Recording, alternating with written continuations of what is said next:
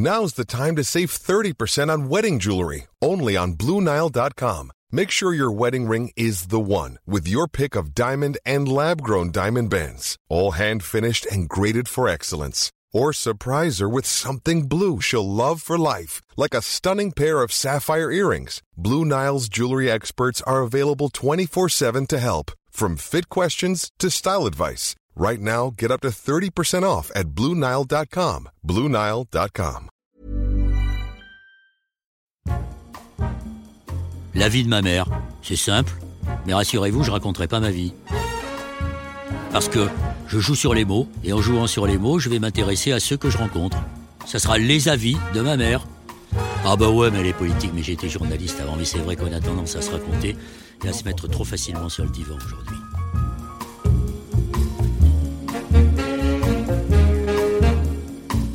Jean-François Julliard, bonjour. Vous êtes directeur général de Greenpeace France depuis 2012. Dans le monde d'après, Greenpeace souhaite dessiner un avenir plus soutenable et désirable. Dans son essai Où atterrir, Bruno Latour, si cher à Noël, propose justement de changer d'orientation par rapport aux politiques classiques qui font exploser les inégalités. J'imagine que ces thèses vous parlent, mais je suis pas sûr qu'il faille demander à Greenpeace où atterrir quand on a vu comment l'ULM de France-Allemagne s'y est pris lors du dernier Euro de football. Sur le site de Greenpeace, on peut y lire que les valeurs de l'ONG sont l'indépendance politique et financière associée à la non-violence en toutes circonstances. Et pourtant, j'ai lu ailleurs sur Internet que vous avez accepté en 1987 un don du gouvernement français de 8,16 millions d'euros. D'ailleurs, en bon guerrier arc-en-ciel que vous êtes chez Greenpeace, un de vos combats principaux porte sur la sortie du nucléaire. Depuis votre arrivée, le nombre d'effectifs a augmenté d'un tiers et la production nucléaire en France a arrêté d'augmenter, alors bravo à vous. Concernant l'indépendance énergétique de la France, il est également écrit sur votre site que seul le recours aux énergies renouvelables nous permettrait d'être autonomes, mais le lobby nucléaire se garde bien de le reconnaître. Mais assez parlé du nucléaire, vos campagnes portent aussi sur le climat, l'agriculture, les océans et les forêts. On a hâte de vous entendre parler de tout ça. Les micros, les lumières et les caméras sont allumés. J'espère juste que le vent va continuer de souffler dans nos éoliennes pour éviter que tout coupe. Voilà, à mon tour de vous dire euh, bonjour, Jean-François Julliard. Bonjour. Après la présentation de Mathieu Briard, il faut peut-être apporter une précision à ce qu'il nous dit sur cet euh, argent du gouvernement français. Ça correspond à quelque chose de très précis qui est un marqueur de l'histoire de Greenpeace. Oui, ça correspond à une sorte de dédommagement qui est venu après le sabotage du Rainbow Warrior, euh, après des tractations d'ailleurs qui n'ont pas été avec Greenpeace directement, mais entre le gouvernement français et le gouvernement néo-zélandais parce que effectivement, ça fait référence à, ce, à cet attentat euh, commis contre le Rainbow Warrior en 1985, le 10 juillet 85, dans le port d'Auckland, en Nouvelle-Zélande, où euh, les services secrets français ont saboté un bateau et entraîné la mort d'un militant et photographe de Greenpeace, Fernando Pereira. Et, voilà, et ça, ça a été, euh, ça s'est su en quelques jours ou quelques semaines, je crois, parce que les autorités néo-zélandaises ont eu des doutes, ont commencé par arrêter un couple qui se faisait passer pour des faux touristes suisses, je crois, avant qu'on découvre les prieurs, avant qu'on découvre qu'ils étaient français et membres des services euh, des services secrets. Et puis ensuite, la presse à l'époque a, beaucoup enquêté sur le sujet et ça aboutit effectivement à, la révélation d'un vrai secret d'État qui a coûté d'ailleurs sa place au ministre de la Défense de l'époque, Charles Hernu. Euh, tout ça sous un gouvernement euh, dirigé par euh, De gauche, dirigé par Laurent Fabius, Premier ministre à l'époque, et François Mitterrand, président de la République. Ce qui prouve l'importance de la question du nucléaire, qui est considérée comme une sorte de tabou dans notre pays. Oui, c'est un sujet qu'il est, euh, qu'il est difficile de discuter sereinement et, tranquillement en France, notamment avec les pouvoirs publics. C'est vrai que depuis, euh, depuis le général de Gaulle, parce que ça remonte à lui, tous les gouvernements successifs ont été pro-nucléaires, tous à différents degrés, hein, mais, euh, mais tous ont euh, soutenu, promu, encouragé, développé euh, l'installation d'une véritable industrie du nucléaire. Alors d'abord, on parlait de nucléaire militaire. Hein, quand De Gaulle lance ça, c'est pour faire des bombes avant tout. Et ensuite, on se rend compte qu'il y a un potentiel énergétique et on commence à construire des, centrales pour produire de l'électricité. Mais c'est vrai que tout ça n'a pas changé. Jusqu'à Emmanuel Macron aujourd'hui, on a des, chefs d'État qui continuent de dire que le nucléaire est une énergie d'avenir. Alors on va y revenir plus longuement, mais vous citez euh, l'attentat du Rainbow Warrior, qui, euh, qui, a été une date très importante dans l'évolution de Greenpeace et dans le fait que ce mouvement est devenu beaucoup plus connu dans le monde entier. En 85, vous étiez adolescent? Oui, j'avais 12 ans, moi. Hmm. Alors, vous vous, hmm. souvenez de cet épisode? Non, je ne me souviens pas précisément. Je me souviens des, des, récits qu'il y a pu avoir après. Euh, je me souviens d'avoir euh, lu des choses dans la presse, mais plusieurs années après, quand on a commencé à, à réellement savoir aussi, parce que jusqu'à il y a quelques années, on ne savait pas tout. Et puis, euh, il y a même eu des révélations sur le fait qu'il y avait plusieurs équipes et tout ça qui sont encore, qui sont encore récentes. À l'époque, non. Non, non, c'est un sujet qui m'échappe. Et à, à l'époque, vous étiez, vous étiez à Paris, vous étiez. Non, moi à l'époque j'étais euh, j'étais à Bordeaux, j'ai grandi dans la région bordelaise, j'y suis resté jusqu'à jusqu'à 18-19 ans, euh, donc euh, pour, avant de venir faire mes études à Paris. Et dans votre famille, on était déjà on avait déjà conscience des questions euh, écologiques ou pas Ou c'était quelque chose qui ne concernait pas du tout Non, pour être honnête, peu. Moi, j'ai des, des, des, parents qui étaient très engagés euh, socialement parlant, parce que mon père était éducateur spécialisé, s'occupait de jeunes euh, en difficulté, qui, qui, qui, sortaient de, de, prison très souvent. Ma mère était orthophoniste et travaillait pour la DAS à l'époque, donc dans le service public auprès d'enfants en difficulté. Donc il y avait cette, cette dimension sociale forte, ça c'est sûr.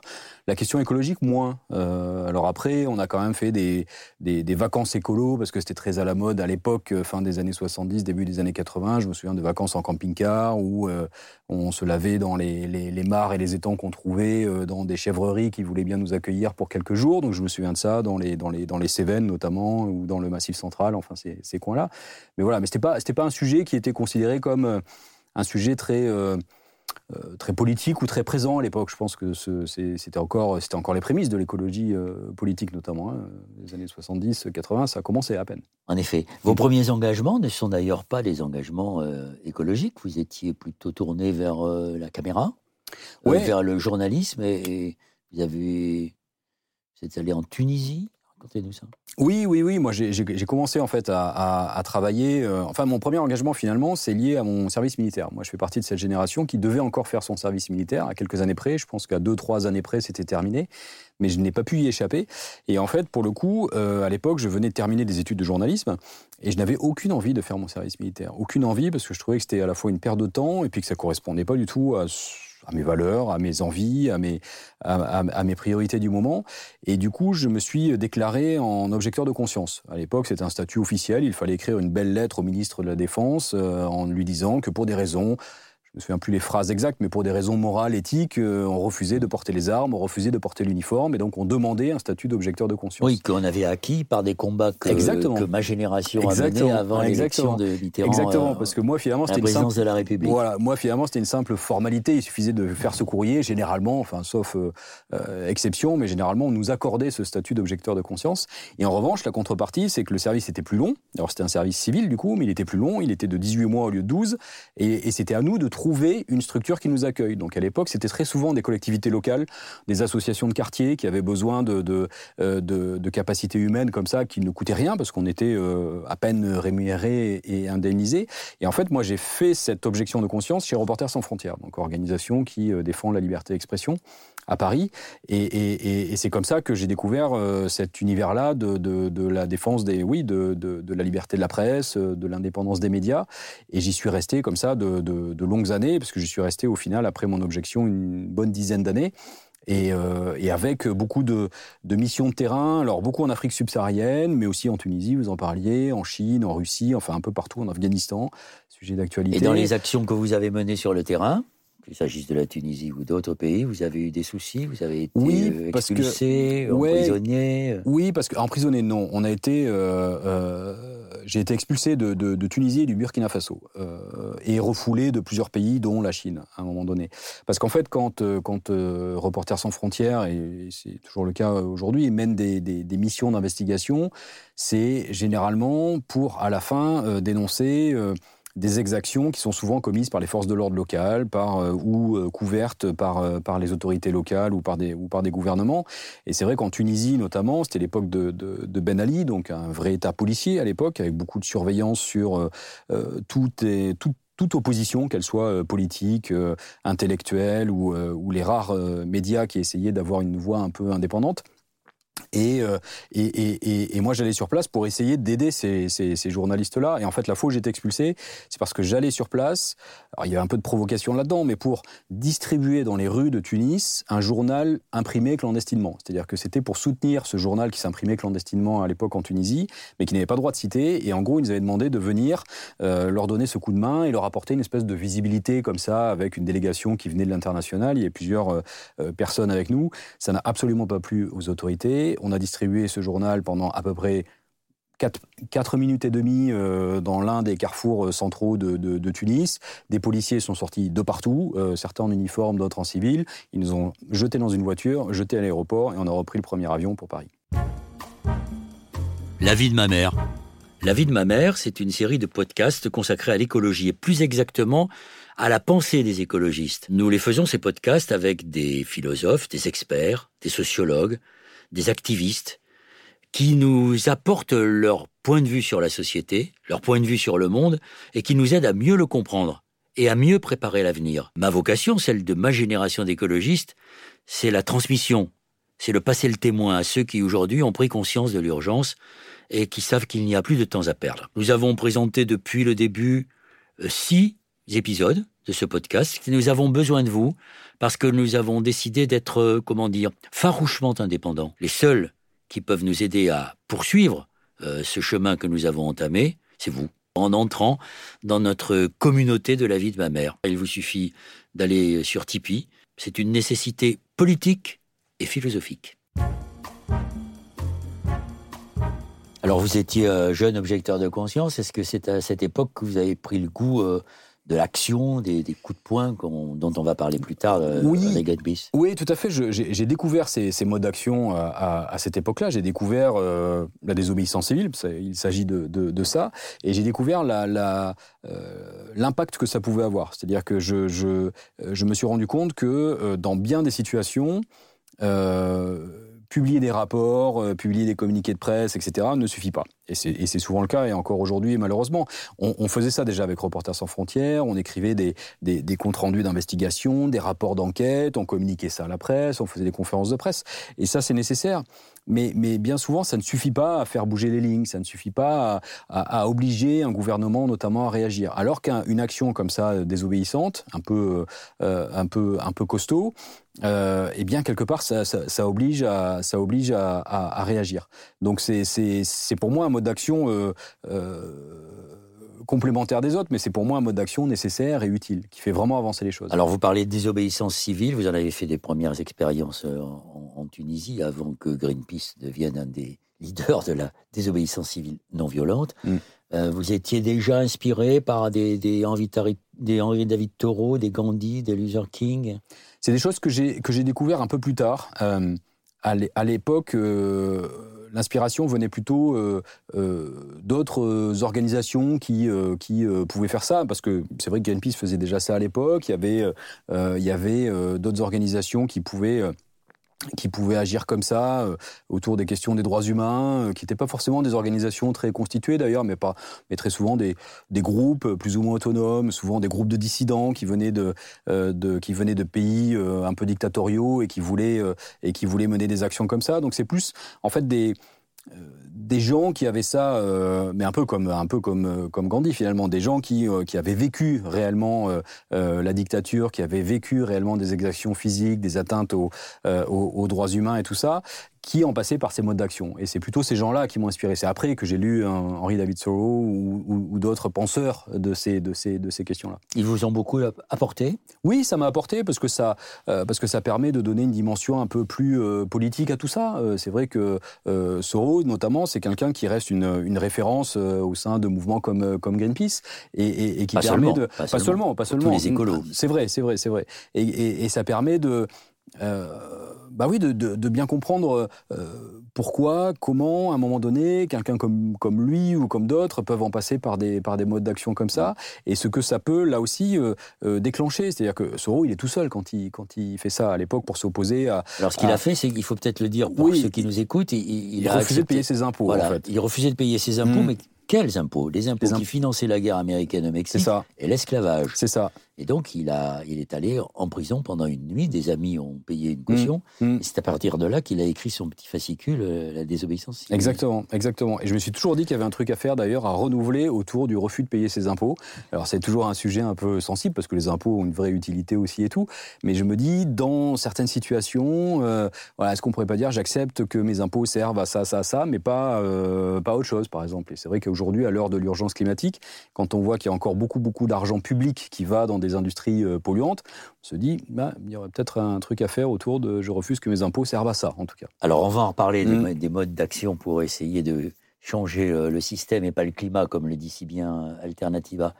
en 2008, je crois que c'est la date à laquelle vous vous retrouvez finalement secrétaire général de Reporters sans frontières. C'est-à-dire vous avez fait une école de journalisme, puis vous vous retrouvez pour défendre les journalistes sans avoir pu exercer votre métier oui, c'est ça. Effectivement, j'ai exercé euh, au, tout début, euh, avant, euh, avant même de, rejoindre Reporters sans frontières, avant de faire mon, objection de conscience, où j'ai fait quelques piges comme ça à droite à gauche pour faire mes, mes, mes, premières armes, comme on dit. j'ai travaillé à la chaîne parlementaire au, tout début de la chaîne parlementaire, avant même qu'elle commence à émettre. On était dans les, dans les locaux de la, librairie du Sénat pour essayer de réfléchir à ce que pouvait être une chaîne parlementaire à la, à la française.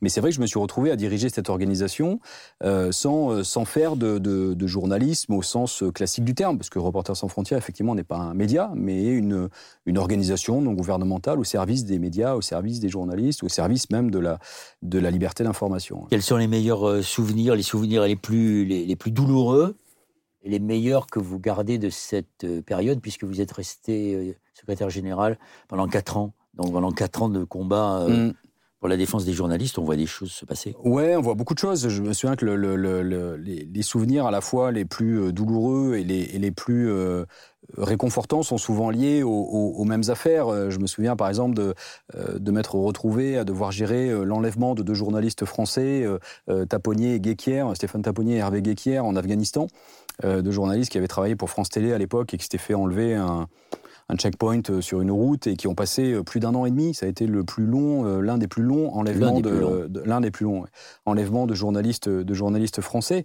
Et c'est vrai que ça a été extrêmement difficile parce que notre rôle avec Reporters sans frontières pendant ces moments-là, c'était d'accompagner les familles, de soutenir les familles, d'être là aux côtés des familles qui sont bien entendu complètement abattues par ce qui leur arrive et d'essayer de contribuer à une mobilisation qui soit utile et efficace. Et c'est pas simple parce que parfois euh, euh, c'est pas évident de savoir où placer le curseur entre faire beaucoup de bruit pour faire parler de journalistes qui sont pris en otage ou au contraire rester silencieux parce que ça permet à ceux qui travaillent sur le terrain euh, de, de, faire leur travail plus discrètement et de manière plus efficace. Et, et, savoir où placer ce curseur, notamment dans les discussions qu'on pouvait avoir avec le ministère des Affaires étrangères, parce que c'est généralement lui qui est en charge, c'est toujours un sujet extrêmement euh, sensible et délicat.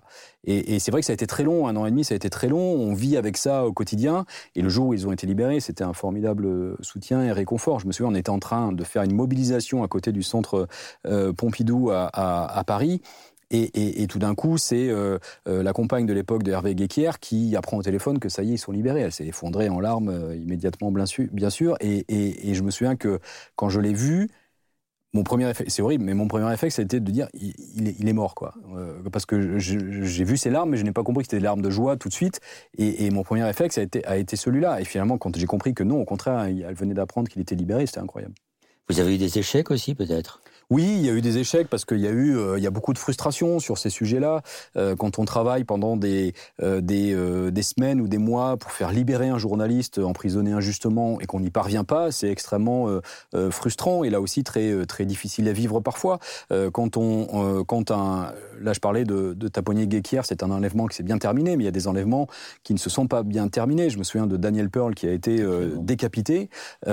c'est c'est euh, c'est impossible à, vivre et à, surmonter. C'est-à-dire qu'on se retrouve à, essayer de défendre une personne et finalement ben, on ne trouve pas les bons ressorts parce que ça nous échappe, parce que c'est extrêmement complexe, parce que ça se passe au bout du monde, parce qu'on ne peut pas aller sur place, parce qu'on n'a pas forcément d'interlocuteur et c'est très difficile à vivre. Ce qui était compliqué, c'était toutes ces toutes ces situations-là où on n'a pas d'interlocuteur finalement. Parce que quand c'est à la un journaliste qui est emprisonné dans les geôles d'un gouvernement, on a toujours un ministre avec qui on peut essayer de discuter, même si c'est le ministre d'un gouvernement autoritaire. Mais quand ce sont des, prises d'otages par des, euh, par des mouvements, souvent par des mouvements terroristes. Qui cherchent à, se faire de l'argent. Exactement, de l'argent, de la publicité, euh, gagner en rapport de force. Enfin, il y a beaucoup d'éléments là-dedans. C'est, c'est, extrêmement compliqué. Est-ce que durant cette période, vous avez été appelé à défendre des journalistes qui traitaient de questions environnementales et qui étaient menacés dans leur, dans leur vie ou dans leur liberté? Il faut quand même rappeler à ceux qui nous regardent que mm. les militants de l'environnement, au sens large, hein, pas simplement les journalistes, c'est cette année, euh, je crois, 227, de, 227 morts. Mm. C'est énorme. C'est un record. Oui, oui, oui, et de, et de, plus en plus d'ailleurs, et ça, et ça, a vraiment euh, contribué pour moi à faire le lien aussi dans ma tête entre, entre Reporters sans frontières et Greenpeace avant même de rejoindre cette organisation. Euh, je me souviens quand ça nous avait même amené, donc il y avait de plus en plus effectivement de journalistes qui travaillaient sur, ces, sur les sujets environnementaux et qui étaient menacés, et ça nous avait amené avec quelques collègues à rédiger complètement un, un, un rapport entier sur ces questions-là au moment de la COP de Copenhague en 2009, donc cette conférence mondiale pour le climat, dont à l'époque on attendait énormément. On pensait que c'était celle qui allait euh, nous sauver du dérèglement climatique. Ça s'est pas passé comme ça. C'était un échec. Ouais, ça a été un échec. Mais en tout cas, il y avait un vrai euh, mouvement euh, pour la première fois, je pense, dans le, dans le monde de, de montée en puissance du, du, de la question climatique. Et on avait publié avec Reporters sans frontières, moi j'y étais encore à cette époque-là, un, un rapport entier sur les menaces qui étaient faites pour les journalistes qui enquêtaient sur des questions environnementales. Donc ça pouvait être des, des, des, des journalistes qui enquêtaient sur la pollution des eaux et des rivières en Chine, euh, des journalistes qui enquêtaient sur la déforestation illégale euh, en République démocratique du Congo, au Cambodge, et qui étaient brutalisés, menacés. Euh, les familles, leurs familles pouvaient être menacées également. Donc, on sentait bien qu'en fait, les questions environnementales devenant un sujet d'intérêt majeur politique, économique, parce qu'il y a beaucoup d'enjeux économiques aussi quand on parle de déforestation illégale. C'est pas simplement euh, euh, les, ceux qui font ça, c'est pas euh, pour le plaisir de couper du bois, c'est parce qu'ils se font de l'argent avec ça. et, du coup, ce sujet devenant une priorité, eh bien forcément, les journalistes qui enquêtaient là, là-dessus devenaient aussi gênants pour ces gouvernements que, que lorsqu'ils enquêté sur des choses plus, plus traditionnelles autour de la politique, autour de la corruption, autour de sujets économiques. Alors comment vous vous retrouvez quatre ans plus tard directeur de, Greenpeace?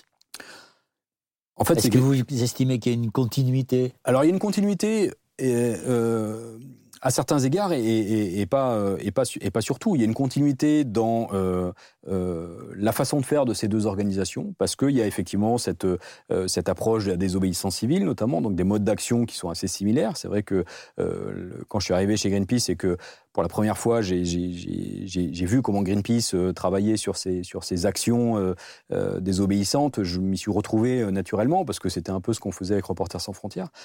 donc il y a ça, il y a la dimension internationale qui était là aussi, Reporters sans frontières, organisation internationale, Greenpeace aussi. donc et puis il y avait tout ce travail de, plaidoyer, comme on dit, c'est-à-dire de, discussion, de, travail d'influence auprès des gouvernements. Et ça, c'est quelque chose qui m'a toujours plu, d'essayer d'aller convaincre des gouvernements de changer des pratiques. Ça, ça restait.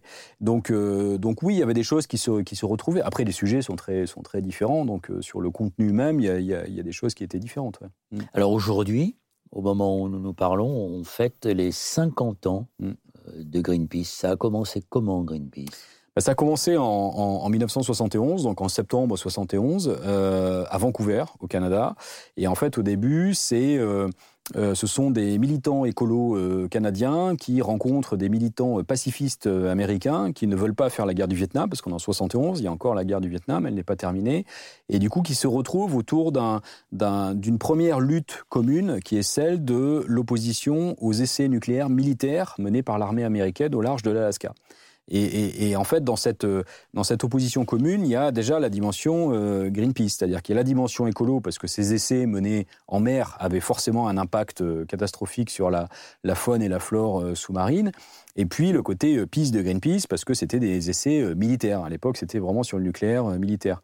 Et donc cette, bande de 12 militantes et militants ont, eu l'idée assez dingue et assez incroyable de, trouver un bateau, d'acheter un vieux bateau, de le, remettre à peu près en état, mais vraiment à peu près, et de partir depuis Vancouver euh, au large de l'Alaska pour tenter de s'opposer à ces essais menés par l'armée américaine. Ça n'a pas fonctionné, ils n'ont pas pu arriver jusqu'au bout parce que l'armée américaine l'a su et qu'ils les ont interceptés avant, et puis le bateau n'était pas assez euh, bien équipé pour, pour naviguer dans ces, dans ces eaux-là. Donc ils sont rentrés à Vancouver. Très déçus, et comme ils l'ont raconté dans, plusieurs, dans plusieurs ouvrages et tout ça. Mais en fait, quand ils sont arrivés à Vancouver, ils ont découvert qu'il y avait euh, plusieurs centaines de personnes qui les attendaient et que du coup, quelque chose s'était passé. Et en fait, c'est devenu ensuite, euh, c'est devenu ensuite Greenpeace. Euh, personne n'avait idée que ça allait créer une organisation qui a, qui a 50 ans aujourd'hui, mais c'est comme ça que c'est né. Et ça a marqué Greenpeace sur le référent nucléaire, alors que Greenpeace, ce n'est pas que le combat contre le nucléaire militaire et le nucléaire civil. Non, non, non. Et, d'ailleurs, assez rapidement, Greenpeace a travaillé sur d'autres sujets. Euh, assez rapidement, Greenpeace a travaillé sur euh, la protection des, phoques et des baleines, notamment, qui étaient euh, massivement chassés à l'époque. C'est beaucoup moins le cas aujourd'hui, mais même si ça, reste, encore trop. donc, c'était, aussi des combats pour, la nature, pour le vivant.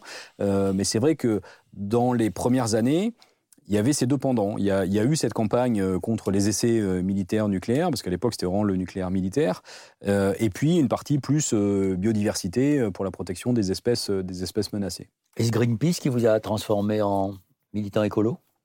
Alors c'est Greenpeace qui m'a largement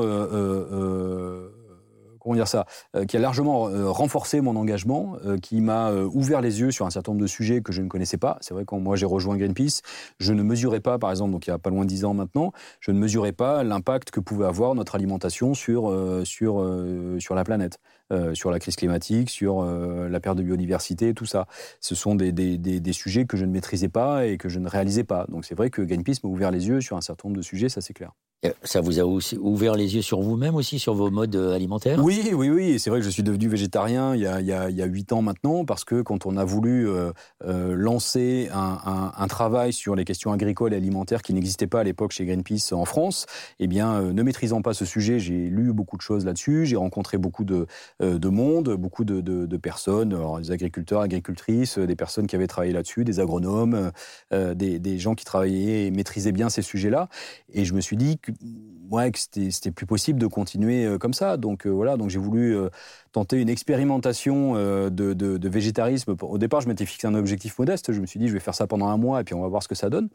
ce qui m'intéressait, c'était et puis finalement cette expérimentation a duré, bah, dure depuis 8 ans parce que j'ai pas mangé un bout de viande ni un morceau de poisson depuis depuis 8 ans.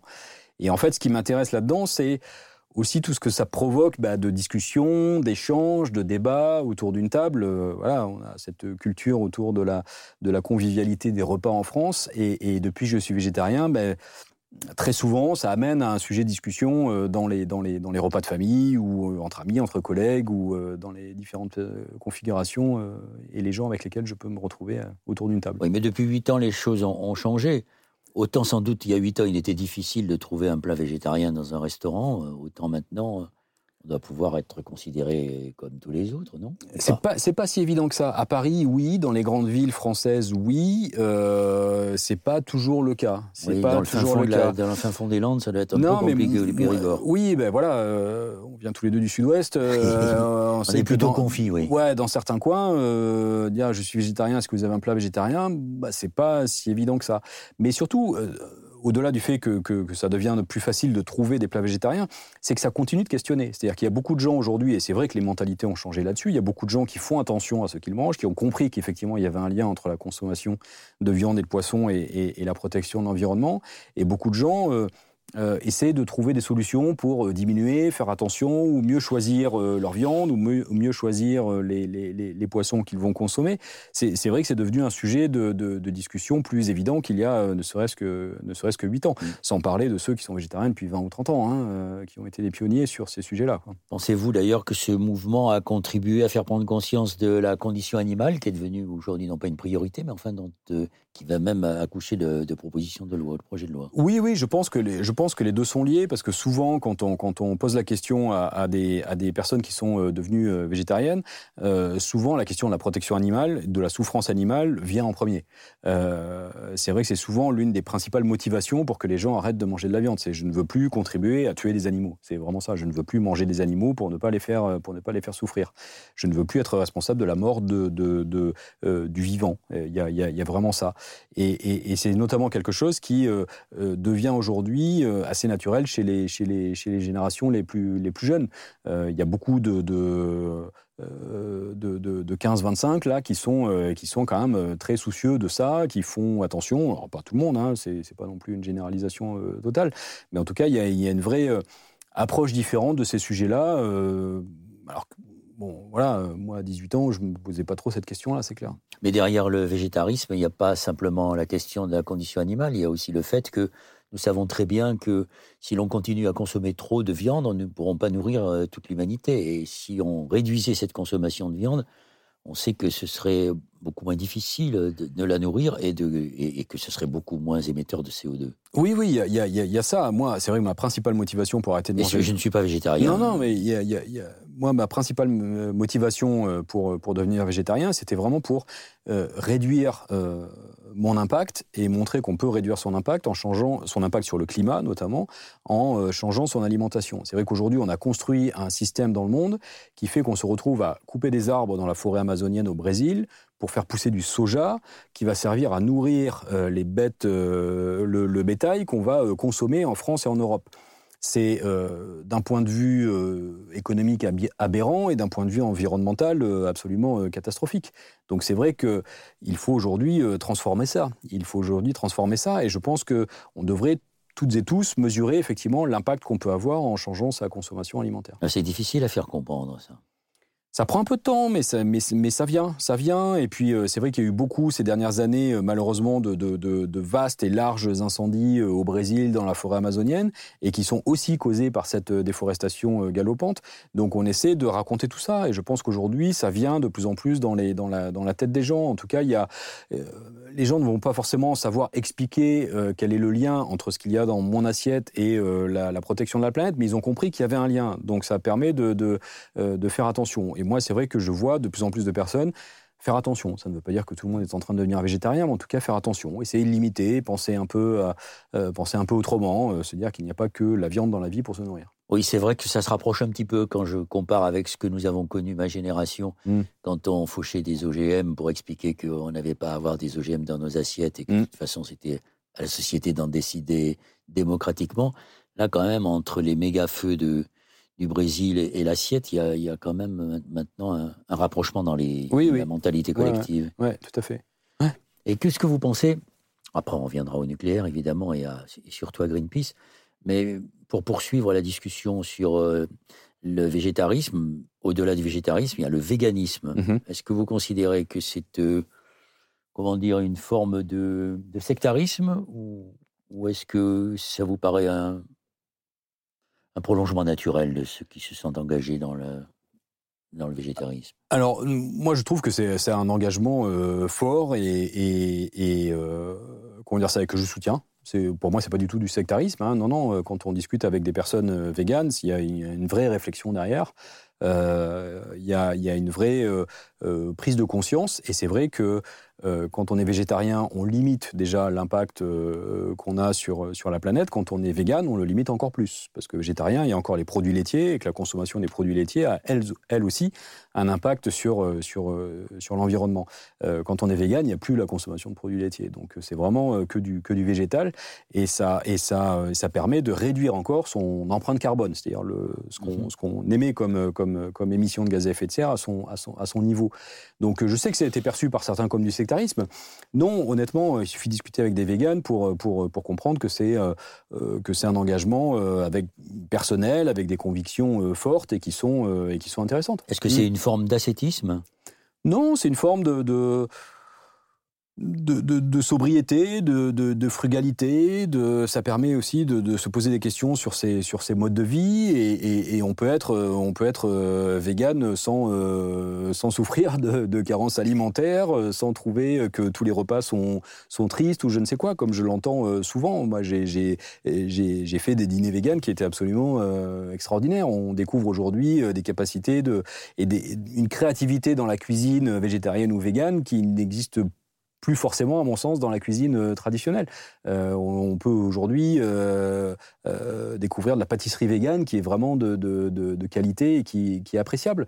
Donc, faut, voilà, faut plus penser que qu'être végane, c'est quelque chose d'un peu terne, d'un peu triste, d'un peu, d'un peu déprimant. Non, c'est pas le cas. Non. Oui, ce sont des questions d'image qui ont été collées bien souvent par les lobbies, oui. que ce soit pour les écologistes qui seraient les défenseurs de la bougie contre le progrès, ou les militants véganes qui seraient des, militants sectaires et insupportables. Oui, mais c'est pas le cas. C'est vrai que c'est des, vrai que c'est des clichés. Moi, les, les, les, véganes sont des gens euh, heureux, joyeux, euh, heureux de vivre, qui ne sont pas, euh, qui ne sont pas aigris et acharnés contre la, contre la terre entière et contre tout le monde, non Alors, quand vous êtes arrivé à, à Greenpeace, l'image de Greenpeace, c'était surtout celle de de gens qui sont des combattants, qui sont des gens dangereux, qui remettent en cause euh, les équilibres, qui euh, menacent la, société.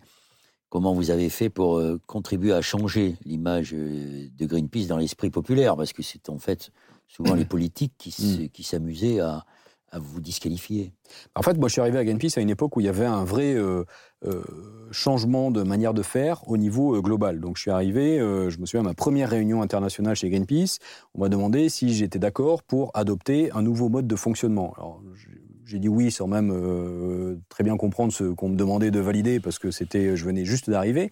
Mais en tout cas, c'était un vrai basculement dans les façons de faire de Greenpeace. C'est-à-dire qu'on passait à cette époque-là, et ça date vraiment de, de, de, de 2012-2013, on passait de euh, euh, faire au nom des gens à faire avec les gens. Et, ça a l'air d'un simple slogan comme ça, mais ça, a tout renversé. C'est-à-dire que pendant des années, effectivement, Greenpeace, c'était euh, la vision des choses, c'était qu'un un, petit groupe de gens pouvait changer la face du monde. Et, on continue d'être d'accord avec ça, que dans certains cas, ça peut, fonctionner. Mais à ce moment-là, on est passé de ça à il faut massifier ce mouvement, il faut qu'on soit de plus en plus nombreuses et de plus nombreux, et c'est comme ça qu'on va l'emporter, c'est comme ça qu'on va changer la face du monde. Donc plutôt que faire à la place des gens ou faire au nom des gens, on s'est mis à faire avec les gens. Et ça veut dire que Greenpeace est devenu une organisation euh, beaucoup plus ouverte, beaucoup plus accueillante, euh, est beaucoup plus euh, porteuse et, et, oui porteuse de solutions et, dans la proposition de solutions. C'est-à-dire qu'on est passé d'une organisation qui se contentait de dénoncer à une organisation qui a continué de dénoncer. On continue de dénoncer des problèmes aujourd'hui, mais on essaie autant que possible d'apporter des solutions. Et c'est vrai que du coup, tout ce travail-là et toute cette approche un peu, un peu différente a rééquilibré un peu la perception qu'on pouvait avoir dans l'opinion dans le, dans le, dans publique. Quand vous dites oh, on, ne fait plus pour, mais on fait avec. Qui, qui, qui sont ces avec? Ben Avec, ce sont euh, toutes, les, toutes les militantes et les militants qui veulent bien s'engager avec Greenpeace. Quel milieu, quelle formation Tout, tout, tout. Aujourd'hui, on a, on a une cartographie des, des, des, militants et des sympathisants de Greenpeace pour la, pour la France, par exemple, qui est euh, euh, très diversifiée. C'est-à-dire que géographiquement, c'est très diversifié. Il y a des militants et des militants de Greenpeace à peu près partout sur le territoire français. Il y a à peu près toute la pyramide des âges. voilà, il y a quelques tendances qui se, qui se, qui se dégagent avec plutôt des gens plus urbains, euh, plutôt, euh, euh, plutôt des gens qui ont entre 35 et 45 ans. Enfin voilà, mais, mais globalement, on touche à peu près toutes les, toutes les audiences aujourd'hui. Et ce sont ces gens en fait qui vont s'engager avec nous. Et c'est-à-dire que ce sont ces gens qui vont, par exemple, on a en France un une, bonne trentaine de groupes locaux euh, dans lesquels il y a euh, des, des, bénévoles qui vont aller euh, faire campagne localement. Faire campagne localement, ça veut dire aller frapper à la porte de leurs élus locaux pour leur demander ceci ou cela. On l'a fait par exemple récemment sur les questions de pollution de l'air en ville. On l'a fait sur euh, euh, l'adoption de menus végétariens. On revient à ce sujet-là dans les cantines scolaires, parce qu'il y avait une loi qui imposait euh, d'adopter un menu végétarien hebdomadaire dans les, dans les cantines scolaires, mais sauf que ça ne se fait pas comme ça. Et donc nos militants se sont dotés d'outils qu'on a partagés. Et ça veut dire que chacun pouvait s'emparer de ces outils-là pour aller frapper à la porte de sa collectivité locale, de son collège, de son lycée parfois, pour, pour faire en sorte que ces sujets-là avancent. Est-ce que vous avez, mais vous avez aussi des militants qui sont des militants chevronnés, euh, presque des professionnels. On ne pénètre pas comme ça dans une centrale nucléaire, on n'aborde pas un, bateau euh, en pleine mer comme ça? Alors un bateau non, une centrale nucléaire en fait si.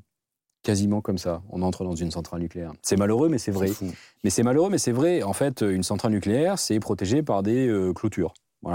Il y a des pelotons de gendarmerie qui, euh, qui sont là en permanence, mais les pelotons de gendarmerie, ils, ne peuvent pas couvrir une, surface de plusieurs hectares comme, celle d'une centrale nucléaire. Donc il suffit d'arriver au bon endroit, au bon moment.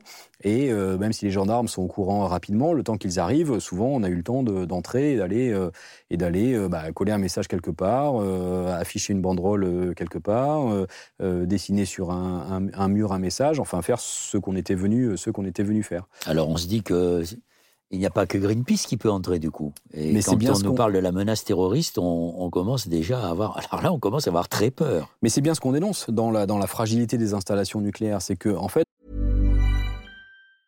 Ready to pop the question and take advantage of 30% off? The jewelers at BlueNile.com have got sparkle down to a science with beautiful lab-grown diamonds worthy of your most brilliant moments. Their lab grown diamonds are independently graded and guaranteed identical to natural diamonds. And they're ready to ship to your door. Go to Bluenile.com to get 30% off select lab grown diamonds. That's Bluenile.com for 30% off lab grown diamonds. Bluenile.com. Euh, les, centrales nucléaires ne sont pas et ne seront, à notre sens, jamais totalement protégées parce que euh, la, nature même de ces, bâtiments et de ces centrales fait que les surfaces à protéger sont bien trop grandes et que, sauf à recouvrir toute une centrale d'un bunker euh, résistant à tout, on n'y parviendra pas. Et puis, il faut aussi euh, se souvenir que ces centrales ont été euh, construites à une époque où un certain nombre de ces risques n'existaient pas. C'est-à-dire que quand on construit les centrales françaises, la plupart ont été construites entre 1977 et 1987, euh, personne n'imagine qu'en 2001, des terroristes vont plonger des avions sur les Twin Towers à Manhattan et, cracher des tours comme ça. Donc personne n'imagine que quelqu'un puisse euh, plonger un avion sur une centrale nucléaire. Aujourd'hui, on y pense. Et aujourd'hui, euh, ceux qui, euh, travaillent sur les questions de, sûreté et de sécurité dans les installations nucléaires y pensent. Sauf que faudrait tout, reprendre à zéro. Il faudrait raser complètement les centrales qui ont été construites dans ces années-là et les reprendre pour les, ad les adapter aux risques actuels. Personne ne songeait à l'époque non plus qu'un jour des euh, centrales pouvaient être victimes de, de euh, de, de, conséquences euh, du réchauffement climatique et de, et, de, et de, la crise climatique. Par exemple Mais Par exemple, avec un, un, un manque d'eau. Euh, il y a de plus en plus de sécheresses qui sont liées à l'accélération de la crise climatique. Or, une centrale nucléaire, si elle ne peut pas se refroidir avec une source d'eau, elle, elle, ne peut pas fonctionner. Et il y a un risque de fusion du cœur et d'accident nucléaire. Donc, donc tous ces risques-là n'ont pas été prévus au départ parce qu'ils n'existaient pas, parce qu'ils n'étaient pas dans les têtes de ceux qui ont conçu ces centrales-là. Il peut être aussi envahi par l'eau, c'est le cas de Fukushima. Et c'était le cas aussi de Broye-Saint-Louis, ce qu'on appelle la centrale nucléaire de Blaye, en 1999, qu'on surnomme Tchernobyl. Exactement, exactement, avec cette, cette euh, célèbre tempête en, en, 99 dans la région bordelaise qui a euh, effectivement euh, failli, failli précipiter une inondation dans la centrale de, de, Blaye avec des autorités qui ont imaginé évacuer toute l'agglomération bordelaise à l'époque. Le préfet, le préfet d'Aquitaine a, appelé, il m'a pas appelé, j'étais pourtant maire de Bègle qui est juste à côté. Il a appelé Alain Juppé, maire de Bordeaux, en lui disant il se peut qu'on soit conduit à évacuer la population de Bordeaux et de son agglomération. D'après beaucoup d'experts, c'est euh, la fois où on est passé le plus près d'un bah, accident grave dans le, dans le domaine du nucléaire en France. Et pourtant, la centrale de Breuil-Saint-Louis est toujours là, c'est une des plus mmh. anciennes, mmh. et le lobby nucléaire a inventé des mots qui rassurent, en parlant, parce que ce sont que des soins palliatifs en mmh. fait, parlant de grand carénage. Oui, le grand carénage, c'est cette, cette opération euh, que, qu'a lancé EDF, je ne sais même plus quand, mais de, mise à jour de ces centrales et de mise à jour notamment aux normes euh, post-Fukushima. C'est-à-dire qu'après l'accident de, Fukushima en 2011, euh, l'ASN, qui est l'autorité de sûreté du nucléaire, a imposé à EDF, qui euh, gère toutes les centrales nucléaires en France, des normes de sûreté plus importantes, en disant, ben voilà, on a tiré des leçons, retour d'expérience de la catastrophe de Fukushima, on en tire des leçons, et donc vous devez mettre à jour les centrales françaises. Et, euh, et c'est ce grand carénage, mais ce grand carénage, il prend, on a tellement de réacteurs en France, 58, c'est le pays, il faut dire que la France est le pays du monde le plus nucléarisé par rapport au nombre d'habitants. Exactement, et c'est le pays où on a la, plus forte proportion de notre électricité qui vient, de, qui vient du nucléaire. En France, c'est 75%. Et quand on voit les, les, pays qui suivent, on retombe tout de suite à, euh, à 50 ou 40% dans certains pays européens, et très rapidement ça descend. Même les États-Unis, qui ont beaucoup, beaucoup de centrales, c'est euh, moins de 30% de leur, de leur mix électrique. Alors il faut... Euh, à ce moment de notre conversation, répondre à ceux qui sont en train de nous expliquer que le meilleur moyen, l'un des meilleurs moyens pour lutter contre le dérèglement climatique, c'est le nucléaire, parce que ça ne produirait pas de, de CO2 et que si on n'a pas le nucléaire, qu'est-ce qu'on va faire euh, Vous voulez nous ramener à la bougie, c'est ça? Mmh. Bah oui, oui, c'est vrai que c'est un argument qui nous est souvent, euh, souvent évoqué. nous, on répond à ça plusieurs choses. On répond déjà que le nucléaire, c'est certes peu de CO2, mais c'est tout un tas d'autres risques pour, pour l'environnement. Lesquels? Risque de pollution radioactive s'il y a une catastrophe. CF Tchernobyl. Exactement. Fukushima, Island. L'accumulation des déchets dont on ne sait toujours pas quoi faire et qu'à un moment donné, on va se retrouver avec des, des déchets à peu près partout, et c'est déjà un peu le cas pour la France, euh, avec ce projet d'enfouissement géologique, mais dont personne aujourd'hui n'est capable non plus de dire s'il est suffisamment euh, sûr. Euh, donc il y, y, a cette question-là. Il peut durer plusieurs milliers d'années. Plusieurs centaines de milliers d'années, les déchets radioactifs à à, vie longue, c'est plusieurs centaines de milliers d'années. Et puis, il y a aussi la question du coût. Le nucléaire coûte de plus en plus cher. C'est une technologie qu'on maîtrise de moins en moins. Euh, le PR de Flamanville, dans le nord de la France, euh, a pris euh, plusieurs années de retard. C'est-à-dire que le chantier a duré trois fois plus longtemps que prévu et le PR n'est toujours pas en fonction. le coût a été multiplié lui aussi par trois ou bientôt par quatre. Donnez le chiffre. C'est impressionnant. C'est aujourd'hui plus de, je crois qu'on doit être à plus de 15 milliards d'euros, quelque chose comme ça. Et, surtout, on n'a pas de, euh, de, certitude. EDF a annoncé que ça allait se lancer en 2023 maintenant, sauf que l'ASN a déjà fait savoir que en 2024, il faudrait changer le, le couvercle de la cuve parce qu'il y a déjà des déficiences. Donc ça veut dire qu'on se retrouve avec une centrale qui potentiellement va démarrer pour quelques mois, puis devoir s'arrêter pour changer un couvercle de cuve. Mais un couvercle de cuve, c'est quelque chose, c'est pas, c'est pas changer le couvercle de sa, de sa marmite. C'est quelque chose qui va durer plusieurs mois, voire plusieurs années. Donc ça veut dire que cette EPR, pour nous, ne va pas fonctionner euh, réellement avant 2025, euh, 2026 peut-être. Et puis il y a le prix du démantèlement d'une centrale. On a l'exemple avec celle de, de Panly. De Panly, oui. Euh, c'est, on, on, ne sait pas on ne sait pas chiffrer le coût du démantèlement d'une centrale aujourd'hui, parce qu'on l'a jamais fait jusqu'au bout en La France. Cour des comptes n'a pas pu l'évaluer. N'a pas pu l'évaluer. elle a en revanche dit qu'il y avait une sous-estimation de la part d'EDF dans le provisionnement nécessaire à la fois à la gestion des déchets et au coût du démantèlement. Donc on sait que le coût affiché par EDF est, largement sous-estimé. Les assureurs ne veulent pas assurer. C'est vrai, c'est vrai. Et puis, et puis un argument pour moi qui est, qui est essentiel aussi, c'est que même si on était, même si on est pro-nucléaire, il y a des gens qui sont pro-nucléaire, c'est leur, droit. Même quand on est pro-nucléaire, je n'ai rencontré personne aujourd'hui qui était capable de me dire comment est-ce que le nucléaire pouvait contribuer à réduire euh, euh, les émissions de gaz à effet de serre. Si on veut, on a fait un calcul, nous, chez Greenpeace, si on voulait réduire de 10% les émissions de gaz à effet de serre au niveau mondial, il faudrait construire un nouveau réacteur dans le monde chaque semaine pendant 20 ans. On n'est pas capable de faire ça. Personne ne sait faire ça. Construire un nouveau réacteur euh, chaque semaine pendant, pendant 20 ans, quand on voit l'état des constructions des réacteurs aujourd'hui, ce n'est pas possible. Euh, c'est extrêmement compliqué et long de construire un réacteur. Il y a de moins en moins de pays qui ont envie de le faire parce que c'est euh, des coûts astronomiques, parce que c'est une acceptabilité sociale qui est, euh, qui, est, qui amoindrie. Il y a beaucoup de pays qui ne veulent pas de nucléaire. Qui sont, il y a plus de pays aujourd'hui qui sont en train d'en sortir ou qui annoncé leur sortie que de pays qui veulent augmenter leur part de nucléaire. Alors les alternatives? Ben, les alternatives, c'est à la fois euh, euh, une question de réduction de notre consommation énergétique, et il faut commencer par ça, c'est-à-dire éviter déjà de gaspiller autant d'électricité et d'énergie qu'on le fait aujourd'hui, donc ça veut dire repenser nos, modes de vie, repenser notre consommation d'énergie, et ensuite, une fois qu'on sera capable de dire qu'on peut baisser notre consommation euh, d'énergie parce que nos besoins sont moindres qu'on ne l'imagine, eh bien, c'est pour nous, c'est les énergies renouvelables. C'est-à-dire qu'il y a plusieurs agences, y compris des agences de l'État comme l'ADEME ou RTE, qui est le réseau de transport d'électricité, qui ont fait pour les services de l'État, pour des besoins d'expertise et tout ça, des scénarios qui disent que c'est possible d'atteindre 100% d'énergie renouvelable à l'horizon 2040 ou 2050 en France. Et que ce sera bénéfique d'un point de vue environnemental et bénéfique d'un point de vue économique. Ça coûtera moins cher que d'investir dans de nouveaux centrales nucléaires ou de rénover à travers le grand carénage les réacteurs existants. Et ça, c'est pas Greenpeace qui le dit, c'est pas une organisation euh, antinucléaire, c'est les services de l'État qui l'écrivent noir sur blanc. Ah oui, mais les défenseurs du nucléaire vont vous dire, mais regardez l'Allemagne, ils ont encore beaucoup de mines d'exploitation de charbon. Euh, alors qu'ils ont décidé de sortir du nucléaire. Mais ils ne disent pas quelle est la part des énergies renouvelables en Allemagne par rapport à la France. Et, souvent, on dit à tort que euh, depuis que les Allemands ont annoncé leur sortie du nucléaire, ils ont finalement remplacé du nucléaire par des centrales à charbon. Et c'est pas vrai. Ils ont euh, remplacé les centrales nucléaires par des énergies renouvelables. Il y a un problème avec le charbon en Allemagne, ça c'est sûr, mais c'est pas c'est pas lié à la sortie du nucléaire. Ce problème existait avant.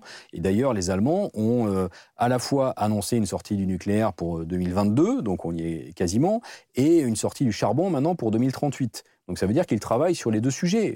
Et, je ne fais pas du modèle allemand un, modèle euh, parfait ou quoi que ce soit. Il y, a plein, de choses qui ne vont pas en Allemagne. Greenpeace, le bureau de Greenpeace en Allemagne est le plus puissant de tous les bureaux de Greenpeace dans le monde. Donc on travaille beaucoup, beaucoup en Allemagne, et notamment sur les questions de, euh, liées à l'utilisation du, charbon pour produire l'électricité. Mais il y a malgré tout une, dynamique qui est enclenchée dans certains pays pour développer les énergies renouvelables. L'Allemagne en fait partie, mais ce n'est pas les seuls. Les pays d'Europe du Nord aussi, et, et sur d'autres continents, qu'on ne retrouve pas en France. En France, on a un vrai retard sur le développement des énergies renouvelables. Puis l'énergie nucléaire, dernier argument peut-être, c'est une énergie qui n'a aucune souplesse. C'est pour ça qu'on a inventé par exemple les heures creuses, c'est-à-dire qu'elle produit tout le temps euh, ne s'adapte pas comme Oui, exactement. Et puis, euh, euh, quand on, dit, parce que à, l'inverse, souvent les, détracteurs des énergies renouvelables disent que le problème avec le solaire, l'éolien, c'est que ce sont des énergies, euh, des sources d'énergie intermittentes. Quand il n'y a pas de soleil, il n'y a pas de production photovoltaïque. Quand il n'y a pas de vent, il n'y a pas de production d'éolien. Et en fait, le, le, nucléaire est aussi intermittent. Quand on voit le nombre de mises à l'arrêt des réacteurs pour des opérations de maintenance, pour des problèmes divers et variés, ce n'est pas vrai de dire que le nucléaire produit, euh, produit en permanence. Il y a d'ailleurs euh, une, une, perte d'exploitation euh, au cours de ces dernières années parce que parce que parce que c'est compliqué de maintenir des réacteurs nucléaires en, en, l'état. Surtout qu'aujourd'hui, on est avec une bonne majorité des réacteurs français qui arrivent à cet âge de 40 ans qui était la durée initiale prévue pour faire fonctionner ces, ces, ces réacteurs. Donc on a des réacteurs qui deviennent de plus en plus anciens. Euh, comment vous expliquez que, y compris des écolos, se battent contre des projets de euh, d'éoliennes, et notamment d'éoliennes offshore, alors que la France est à trois façades maritimes et qu'elle n'a qu'un champ d'éoliennes offshore? Alors, il y, a plusieurs choses parce que effectivement, euh, nous on soutient euh, l'éolien, les, les, énergies renouvelables. Après, ça ne veut pas dire qu'on est euh, aveugle sur ce qui est fait. Il peut aussi y avoir des projets mal faits, mal pensés, mal conçus. Et c'est vrai qu'aujourd'hui, il y a notamment dans la, dans la baie de Saint-Brieuc un projet qui est très contesté parce que c'est des éoliennes offshore qui donc sont censées être plantées dans le, dans le sous-sol marin et que visiblement ils n'arrivent pas à creuser, donc ils sont en train de, de, de, causer des dommages au sous-sol marin. Ce qui a amené effectivement euh, euh, des écolos, des organisations environnementales à dénoncer ce, projet-là. Donc ce n'est pas parce qu'on soutient l'éolien qu'il faut fermer les yeux aussi sur les problèmes que peuvent causer l'éolien euh, et l'impact que l'éolien peut avoir. Mais c'est vrai qu'aujourd'hui, on a un potentiel de développement des énergies renouvelables en France, notamment avec l'éolien offshore, qui est phénoménal. Et qu'on peut aussi bien penser ces, projets-là, qu'on peut faire en sorte de limiter, d'amoindrir leur impact sur l'environnement. Aucune source d'énergie n'est parfaite de toute façon. Aucune source n'est sans euh, euh, douleur et sans impact sur, euh, sur, l'environnement. Il n'y a pas d'énergie propre à 100%, ça c'est sûr. Mais entre construire de nouveaux EPR et des fermes d'éoliennes offshore, moi c'est clair que j'ai choisi. Par exemple, le, quand vous dites qu'on a multiplié par 10 euh, le, prix de l'EPR, je crois que c'est autour de 14 milliards, donc c'est 14 milliards, admettons qu'on les investisse dans l'isolation des bâtiments.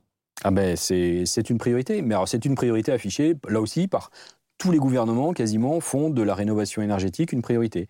Sauf que souvent c'est une priorité sur le papier et, et ce n'est pas suivi d'effet. Et ensuite, c'est un sujet qui est complexe aussi, c'est-à-dire qu'aujourd'hui, euh, on a un, gouvernement, par exemple, qui veut absolument euh, faire du chiffre. Donc, il va communiquer sur des rénovations euh, performantes, euh, alors qu'en fait, il ne parle pas de rénovation performante. C'est-à-dire que dans les calculs, on va prendre euh, l'isolation, le, le, remplacement de trois fenêtres dans une maison, euh, l'isolation des combles et, et, sous les toits dans une autre, une troisième opération, un changement de chaudière dans une autre, et puis on va dire que ça, c'est une rénovation performante. Et en fait, non. Parce que si on isole des bouts comme ça, des morceaux de rénovation à droite et à gauche, en fait, ça ne, euh, ça n'a pas l'effet escompté. Parce que dans une vraie rénovation euh, thermique, l'effet escompté, c'est à la fois réduire la consommation d'énergie, donc réduire l'impact sur, le, sur l'environnement, et améliorer la, qualité de vie et le confort de ceux qui vivent dans ce, dans ce, dans ce logement-là. Mais pour ça, il faut faire de vraies rénovations performantes. Le problème, c'est que ces rénovations, elles coûtent cher. Donc s'il n'y a pas un vrai soutien massif de l'État là-dessus, peu de gens ont la capacité financière à, mener ces rénovations euh, performantes. Alors que ça devrait être une priorité. Et c'est une priorité, pour le coup, sociale et environnementale. Donc euh, on devrait euh, connaître un vrai engagement là-dessus. D'autant que les bâtiments passoires, c'est souvent... Ce sont souvent des familles modestes qui sont victimes de, la, ben de ce qu'on appelle la précarité énergétique. Bien sûr, bien sûr. Et nous, on demande. Donc ça, a une implication sociale. Exactement, exactement. Et nous, on demande avec d'autres organisations, parce qu'on a beaucoup travaillé là-dessus avec la Fondation Abbé Pierre, avec un collectif qui s'appelle le collectif Rénovons, on demande à ce qu'il y ait un reste à charge zéro pour ces familles-là, c'est-à-dire que euh, les familles qui ont, très peu de moyens devraient pouvoir bénéficier de ces rénovations performantes, mais sans, euh, investir le, moindre argent qu'ils n'ont pas de toute façon. Et aujourd'hui, ça veut dire que tant qu'il n'y a pas ce, soutien-là, ces rénovations ne se feront pas. Donc il n'y aura pas d'économie d'énergie, donc il n'y aura pas d'impact positif sur l'environnement, et ces familles continueront de souffrir de précarité énergétique, c'est-à-dire euh, mal chauffées, principalement, à vivre dans le, dans le froid, dans l'humidité avec toutes les conséquences sanitaires que ça, et c'est extrêmement grave. Alors au début de notre entretien, vous avez dit, on, euh, pendant longtemps Greenpeace parlait au nom des autres, et puis il fallait faire avec. Donc vous venez d'évoquer par exemple la fondation euh, Abbé Pierre, mm-hmm. et vous avez, j'allais dire, euh, opéré une véritable, une petite révolution à Greenpeace en vous rapprochant, en essayant de discuter avec un adversaire historique, notamment sur la question du nucléaire, la CGT. Mmh et vous avez euh, engagé euh, beaucoup de discussions et de réflexions communes avec euh, Philippe Martinez. Expliquez-nous ça. Oui, en fait, on s'est, on s'est rencontré avec Philippe Martinez la première fois il y, a, il y a un peu plus de deux ans maintenant au contre-sommet du G7 à Biarritz à l'initiative d'Attaque, euh, l'organisation altermondialiste, qui nous avait invités à discuter justement de euh, comment concilier euh, fin du monde et fin de mois. Et en fait, on s'est rendu compte avec Philippe Martinez, on se connaissait pas du tout, on s'était jamais rencontrés, qu'on avait des envies communes, des envies de dépasser un peu justement nos, nos divergences et d'essayer de voir s'il n'y avait pas au final plus de choses qui nous rapprochaient que de choses qui nous divisaient. Et donc, on a multiplié comme ça les, les, rencontres et les discussions. Et on s'est rendu compte que oui, qu'il y a beaucoup de sujets qui nous rapprochent, beaucoup de sujets qui rapprochent les, les salariés euh, représentés par la, par la CGT et euh, les militants écolos que, que nous sommes. Et donc, on a commencé à se dire, mais pourquoi pas construire quelque chose ensemble? Et en fait, ce quelque chose ensemble, c'est devenu un collectif qui s'appelle Plus Jamais Ça aujourd'hui, dans lequel il y, a, euh, il y a la CGT, mais il y a aussi Solidaire, FSU, la Confédération Paysanne, Oxfam, les Amis de la Terre, Attaque, Greenpeace et, et, et d'autres. Et aujourd'hui, euh, ce, qui, est génial dans cette initiative-là, c'est qu'on arrive à, du coup construire des propositions qui sont, euh, de notre point de vue en tout cas, euh, souhaitables d'un point de vue social, pour réduire les inégalités sociales, pour maintenir l'emploi et protéger l'emploi, et pour, pour le climat et les questions environnementales.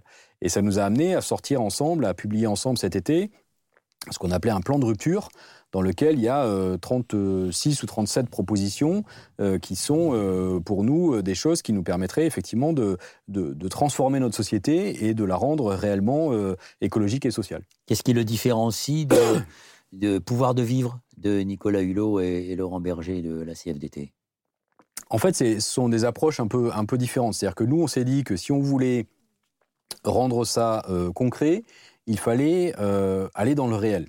Euh, euh, c'est-à-dire que du coup, on est parti de, euh, de, lutte locale ou de lutte emblématique. Et on a choisi au départ plusieurs sites, notamment la Chapelle d'Arblay, qui est une usine de production de papier recyclé à côté de, Rouen, qui est, qui est fermée à l'heure actuelle parce que le propriétaire, un groupe un groupe finlandais a décidé de délocaliser en gros pour aller produire du papier non recyclé, cette fois en Amérique latine.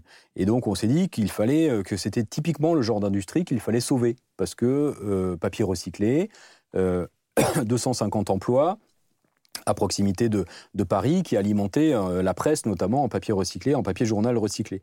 Et du coup, on est, euh, parti de cette lutte-là, du, réel. Donc, on a été rencontrer les salariés qui ont perdu leur emploi euh, sur place et essayer de dire qu'il fallait sauver cette entreprise-là parce qu'elle était symbolique d'une industrie qui se réconcilie avec la protection de l'environnement.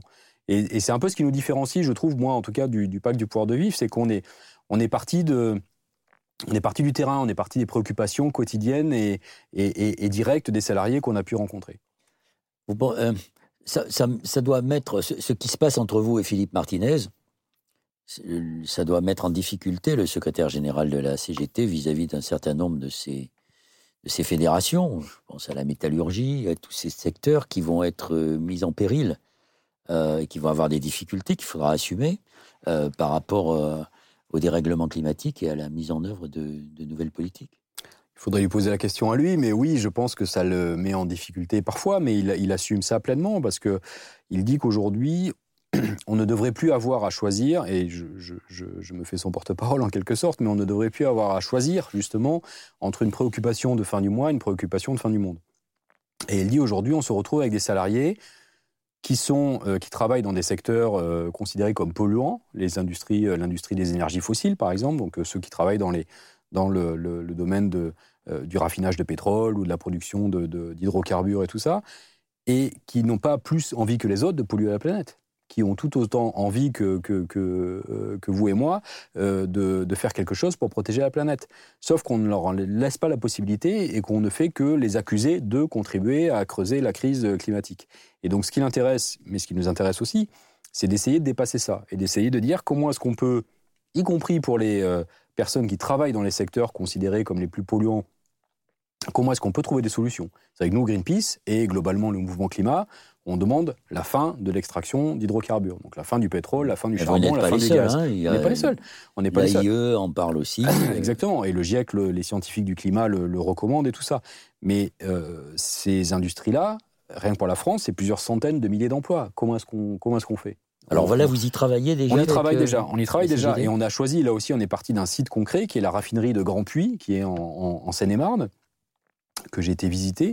Euh, euh, et du coup, avec sur ce site-là, on essaie de travailler avec les salariés. Donc, c'est une raffinerie que, Total possède. Et en fait, Total a proposé un projet de réorganisation de cette, euh, raffinerie, de cette raffinerie qui, pour nous, est une véritable opération de communication et de greenwashing, comme on dit. C'est-à-dire qu'ils font croire que leurs nouvelles activités vont être bonnes pour l'environnement, alors qu'en réalité, ça va être tout autant polluant que, raffiner du pétrole. Et, tout ça avec un, un risque de, de perte d'emploi pour euh, pour, un certain nombre de salariés.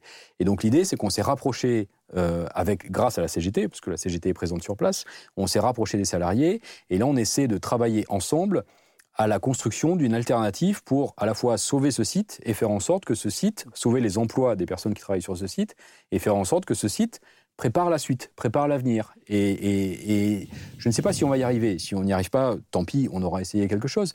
Mais si on y arrive, je, trouve ça génial qu'on arrive à, se mettre euh, euh, côte à côte des militants écolos et des raffineurs de pétrole et essayer d'inventer le monde de demain. alors c'est là où on se tape un petit peu la, tête sur le mur en se disant mais pourquoi Greenpeace et pourquoi pas des, un parti politique comme ELV dont ce serait le devoir de se rapprocher de, des syndicats et de ce secteur économique qui va être particulièrement impacté par le, le dérèglement climatique bah, bonne question. Alors, euh, pourquoi est-ce qu'ils ne le font pas ou pas plus euh, Je n'en sais rien. Là aussi, c'est eux qu'il faudrait poser la question. Mais en tout cas, nous, notre rôle, et, dans ce collectif Plus Jamais Ça, on s'est mis d'accord là-dessus, c'est qu'on formule des propositions qui nous paraissent intéressantes. On essaie quelque part de euh, montrer l'exemple en disant bah, nous on a réussi, associations environnementales et syndicats, à se mettre autour d'une table, à discuter, et à travailler ensemble. C'est pas simplement à discuter, à travailler ensemble et à porter ensemble des propositions. Donc quelque part, vous, parti politique, vous devriez vous en inspirer.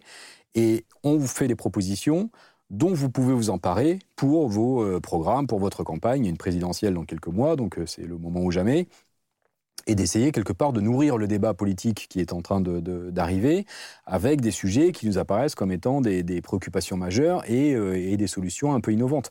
Maintenant, euh, chacun son job, nous on fait ça, et c'est ensuite aux responsables politiques de s'en emparer et de porter ça. Euh, bah oui, mais ce que vous dites là, c'est quand même très inquiétant sur l'état de notre démocratie. Ça veut dire que si il y a autant d'affrontements ou en tout cas d'incompréhension entre les milieux syndicaux, euh, y compris d'ailleurs certains secteurs économiques et les, partis politiques, ça veut dire que les, partis politiques sont quand même dans, un triste état. Eux aussi, ils ont besoin d'un grand carénage.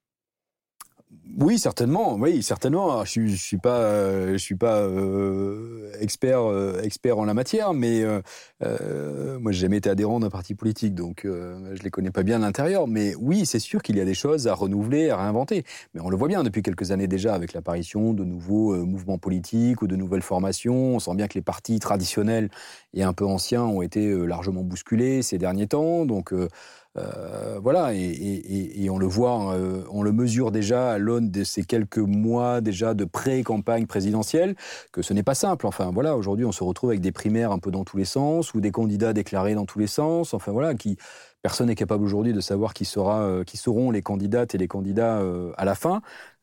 mais c'est vrai que quand nous, association environnementale et dans le collectif Plus Jamais Ça, on, fait partie de ceux qui se disent qu'à un moment donné, c'est vrai que pour obtenir euh, les meilleures chances d'avoir un futur président ou présidente qui soit fort et vraiment convaincu sur les questions écologiques et sociales, euh, ben, ce serait bien qu'il y ait un seul candidat ou une seule candidate qui porte ces valeurs-là.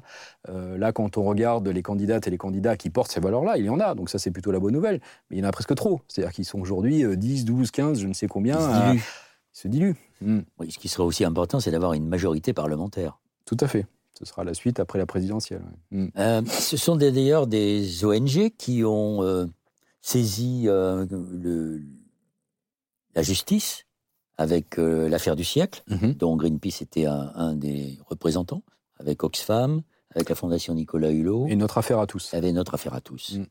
Mm. Je dis ça parce que on est en train de s'apercevoir que la question du droit, de, la justice climatique, est en train d'avancer à grands pas. Est-ce que vous pensez euh, que euh, c'est aussi une piste pour, euh, le, pour contraindre les gouvernements à, être conformes aux, engagements qu'ils prennent devant les citoyens? Oui, tout à fait, absolument, j'en suis convaincu. On est en train de construire un, un véritable droit du climat, ou droit de l'environnement, ou droit de la nature, même droit du vivant, enfin on peut lui donner plusieurs appellations, euh, qui n'existaient pas jusque-là. Et, je trouve qu'effectivement le fait que ces recours euh, en justice, ces plaintes se soient multipliées au cours des dernières années, en France et ailleurs d'ailleurs. Hein. C'est pas un mouvement français. Il y en a, il y en a dans, dans, beaucoup, de, ailleurs, pays. ça a réussi. En Hollande et exactement. ou en Allemagne ou dans, ou dans, différents pays. Ça, ça a permis des, avancées. Euh, c'est quelque chose de nouveau, mais qui est euh, euh, réellement prometteur. C'est-à-dire, je pense que tous les recours qui sont déposés aujourd'hui vont permettre l'apparition de, de, de, futurs recours qui seront plus solides encore, parce qu'à chaque fois le droit se renforce aussi, c'est-à-dire que chaque fois qu'il y a une petite avancée, même si elle n'est pas euh, suffisante, elle permet au prochain recours de bâtir là-dessus et de poser une pierre supplémentaire à tout ça. Donc, donc on est réellement en train de construire quelque chose qui va faire en sorte qu'à un moment donné, euh, les tribunaux auront un rôle absolument déterminant euh, dans la lutte contre le dérèglement climatique, dans la lutte contre la, la, perte de biodiversité et tous ces, ces sujets-là. Donc il faut multiplier ces recours, c'est vraiment une voie nouvelle mais nécessaire. C'est pas une baguette magique non plus, mais c'est complémentaire de tout ce qu'on a fait jusque-là. Et c'est vrai que on, l'a vu à travers l'affaire du siècle. C'est vrai que l'affaire du siècle, ça a eu un retentissement extrêmement fort, ça a eu un impact extrêmement fort, parce que du fait que ce soit un recours en justice, ça a obligé le gouvernement à nous répondre. Ce n'est pas pour ça que sa réponse est satisfaisante, mais au moins ça lui a obligé à se justifier, à, répondre publiquement et à répondre aux tribunaux. Et c'est quelque chose qu'on n'aurait pas obtenu s'il n'y avait pas eu cette cette pression de la justice. Un État ne peut pas euh, complètement, sauf dans un État réellement autoritaire, mais ne peut pas complètement se soumettre à des, à, ne, pas respecter plutôt, pardon, des, décisions de justice. Donc il a dû, euh, il a dû répondre. Autrement dit, le droit est sans doute un des outils les plus performants pour euh, s'imposer aux égoïsmes et, disons, à l'amateurisme de certains, de certains États. Je pense à des conventions internationales euh, contraignantes, mm. comme celle qui a permis de mettre fin au, trou de l'ozone ou euh, de sanctuariser l'Antarctique. Oui, mais quand on regarde un peu l'histoire des, luttes environnementales, euh, très souvent, les victoires, elles ont été sacralisées par du droit. C'est-à-dire qu'à un moment donné, effectivement, ce sont des, des, traités, des conventions, des normes, des lois, des règlements qui sont venus, euh, euh, qui sont venus euh, sacraliser tout ça et s'assurer que ces victoires étaient pérennes, que ce n'était pas simplement une victoire politique parce qu'il y avait une décision politique à un moment donné. Donc c'est important d'avoir des victoires politiques, mais il faut qu'elles soient, soient maintenues dans le temps. Et souvent, c'est le droit qui, permet ça. Et c'est vrai que le droit permet de, de contraindre là où on n'arrive pas à convaincre. Et, et, et très souvent, on n'arrive pas à convaincre parce que beaucoup de gouvernements ne veulent pas changer leur façon de faire, ne veulent pas aller euh, euh, plus loin qu'ils ne le font euh, dans les, transformations sociétales nécessaires pour avancer, notamment dans la, dans la, dans la course contre la, crise climatique. Et, si à un moment donné, ben, les, les tribunaux viennent s'imposer dans ce débat-là, ça peut changer réellement les choses. Alors, par exemple, prenons la notion d'écocide. Mmh qui prend de plus en plus d'importance, mais le gouvernement français a, répondu, c'est le coup de pied de l'âne, en disant on va parler de, de délit d'écocide. la, ce qui est réclamé par les juristes mmh. internationaux, c'est la question du crime d'écocide qui commence quand même à prendre beaucoup d'ampleur. Vous pensez que c'est un pas important si on arrive à le faire reconnaître? Oui, je pense que c'est ce que je disais tout à l'heure, c'est que euh, on n'a pas obtenu ce qu'on imaginait là, donc effectivement on est passé d'un crime d'écocide à un délit d'écocide, donc euh, beaucoup moins fort. Et puis même dans l'application de ce délit, il faudrait prouver quelque part qu'il y a eu une intention délibérée de la part de, de, de, euh, de ceux qui pourraient s'être rendus coupables de pollution environnementale. Or, euh, généralement, personne, enfin c'est extrêmement compliqué de prouver qu'il y a une intention délibérée d'aller polluer la planète. Ça ne se passe pas comme ça. Oui, mais, mais vous n'allez pas prouver que, que c'était délibéré, que c'était intentionnel et tout ça. Mais, mais encore une fois, c'est on n'a pas obtenu tout ce qu'on voulait là, mais la, prochaine fois, on, va graduer ça euh, vers le haut. C'est-à-dire que la prochaine fois, ce sera un peu plus, un peu plus fort, un peu plus contraignant, euh, avec un périmètre un peu plus large. Et je pense que c'est comme ça qu'on fait, qu'on fait avancer les choses. Le, vrai problème, c'est qu'on devrait pouvoir avancer plus vite que ça. Le vrai problème, c'est qu'on a 20 euh, ans ou 30 ans de retard dans ces, dans ces combats-là. C'est-à-dire que l'écocide, on aurait dû obtenir ça il y a 20 ans. Euh, la loi climat dont s'est gargarisé le gouvernement euh, Macron, la loi climat et résilience qui a été adoptée il y a, il y a quelques mois, cette loi, moi, je l'aurais applaudi dès demain si elle avait été votée il y a, il y a, il y a 20 ou 30 ans. On, on, a 20 ou 30 ans de retard par rapport à ce qu'on devrait faire. Oui, énormément. Si on prend l'exemple de l'écocide, la première fois que ce mot a été utilisé, c'est par un Américain au moment de quand les, troupes américaines sur ont jeté de, diffusé de l'agent orange hmm. euh, sur, euh, sur, les forêts, sur les forêts vietnamiennes. Parlons aussi de cet autre aspect qui est très important, de la relation au monde des vivants, comme le dit euh, Baptiste Morisot et quelques autres écophilosophes.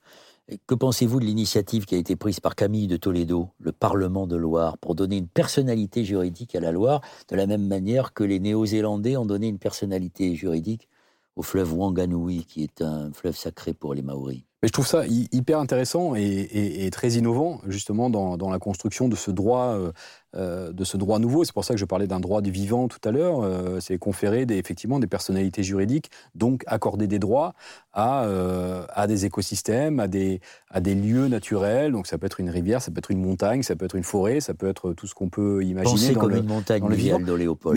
exactement. Et, et, je suis sûr que ça peut, ça peut contribuer à une, à une meilleure protection de ces, de ces lieux-là. Parce que c'est vrai que beaucoup de juristes le, le, le disent. si on arrive à un moment donné à accorder une personnalité juridique à un lieu comme ça, si on prend un massif forestier euh, qui serait en train d'être dégradé, si on arrive à lui accorder une personnalité juridique, c'est infiniment plus facile de le défendre dans les, tribunaux. Aujourd'hui, le problème, c'est que la nature n'a pas cette valeur-là. Donc si on arrive à lui conférer ça, euh, ça permet effectivement de monter euh, rapidement dans, la protection de ces écosystèmes. Donc je trouve que ce sont des voies extrêmement intéressantes. Jusqu'à maintenant, la seule valeur qu'on accorde à la nature, c'est celle d'une ressource que l'on dilapide. Euh, Exactement. C'est, comme des braconniers. Tout à fait. Tout à fait. Une ressource gratuite et considérée euh, malheureusement par beaucoup comme étant euh, infinie, à disposition en permanence et renouvelable en permanence, ce qu'elle n'est pas. Vous voyez encore longtemps à la tête de Greenpeace? Je ne sais pas, je m'y vois encore euh, un certain temps. Je ne vais pas faire de prédictions, je n'en sais rien, mais aujourd'hui, il y a, beaucoup, beaucoup de sujets, euh, il y a beaucoup de choses à faire. J'ai toujours beaucoup d'enthousiasme dans ce travail-là. Euh, j'ai toujours beaucoup d'envie. là, comme je disais, une présidentielle dans quelques mois qui est une échéance, qui est une échéance forte à ne pas rater, parce que je pense que c'est euh, j'espère en tout cas que ce sera la, première fois qu'on parlera autant de questions euh, climatiques et environnementales au cours d'un débat pour la présidentielle. Donc euh, voilà, on va, on va, déjà vivre tout ça et les législatives qui vont suivre, et puis on verra ensuite. Vous avez plus de gratification que de déception? Les deux, en fait, si, si, on regarde, nous chez Greenpeace, on dit souvent qu'il faut être à, la fois très euh, lucide euh, sur l'état dans lequel est la planète, et la planète ne se porte pas bien, c'est un euphémisme même. Si on regarde, tous les indicateurs euh, sont dans le rouge, que ce soit les émissions de gaz à effet de serre, question de la pollution de l'air, la perte de, de, de, biodiversité. Enfin voilà, ces indicateurs-là ne vont pas dans la bonne direction. Les inégalités. Les inégalités, et en même temps, on est tourné vers l'action. Donc quelque part, le fait d'être tourné vers l'action euh, nous, euh, euh, nous donne malgré tout un certain optimisme. On se dit que, certes, l'humanité est responsable de son sort, mais elle a aussi potentiellement la solution entre ses mains. Donc on essaie de, pousser en ce sens et ça nous permet de continuer à, nous lever le matin et avoir envie de, poursuivre cette mission-là. Alors quand vous vous le matin, vous avez aussi envie d'écrire. Et c'est l'objet de, votre, de, de la bande dessinée aux éditions du Faubourg qui sort en ce moment, que vous avez intitulé Slash Accident majeur qui a été euh, que vous avez écrite avec une euh, accompagnée d'une dessinatrice de talent qui s'appelle Alizée Depin. On va voir la, couverture de votre de votre BD. C'est un outil très intéressant la BD pour être pédagogique.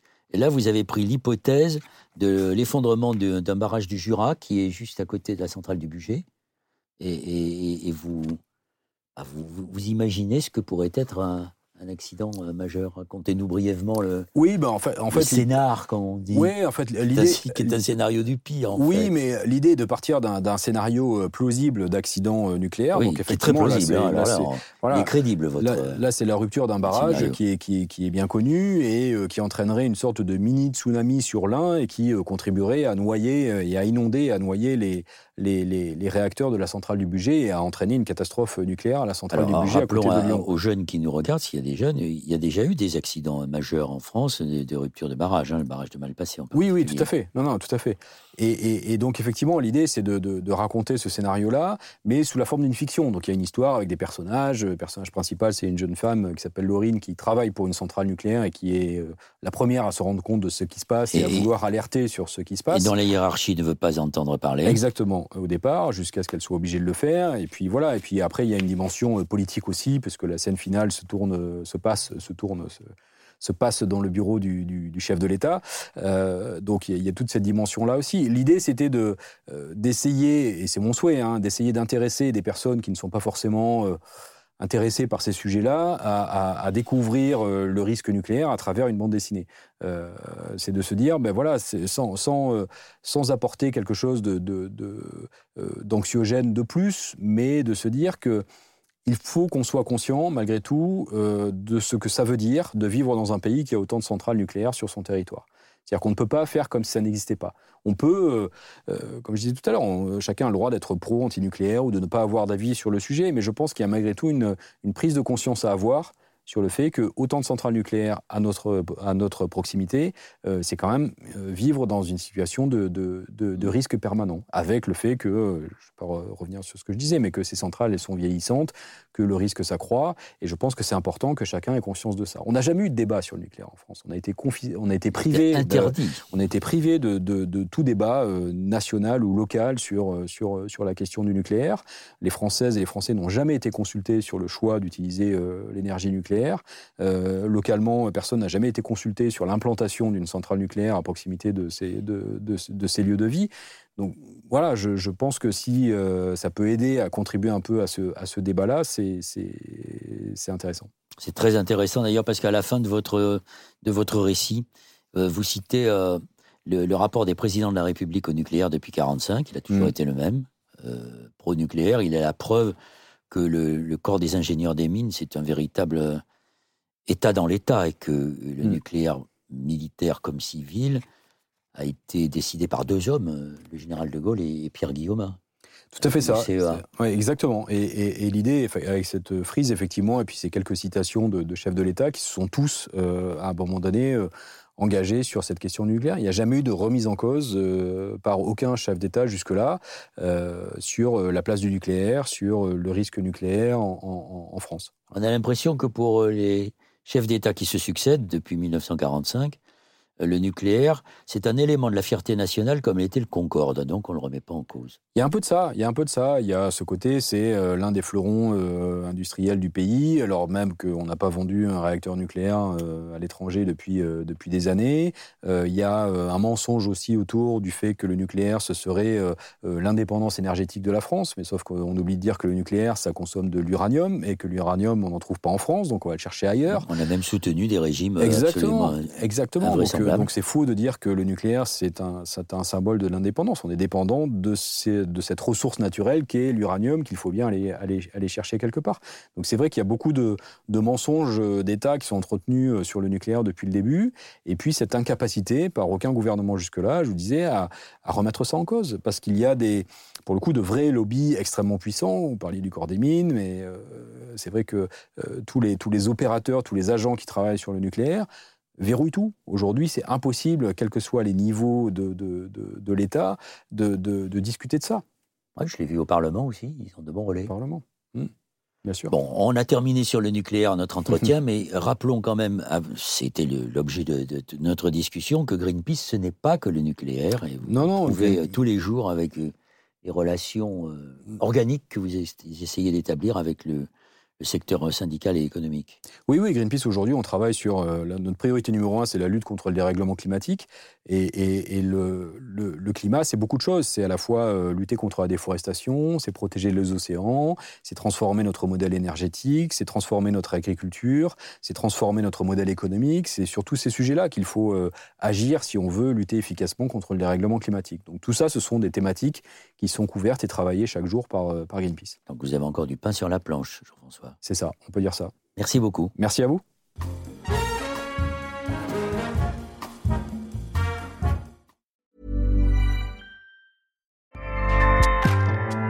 ACAST powers the world's best podcasts. Here's a show that we recommend.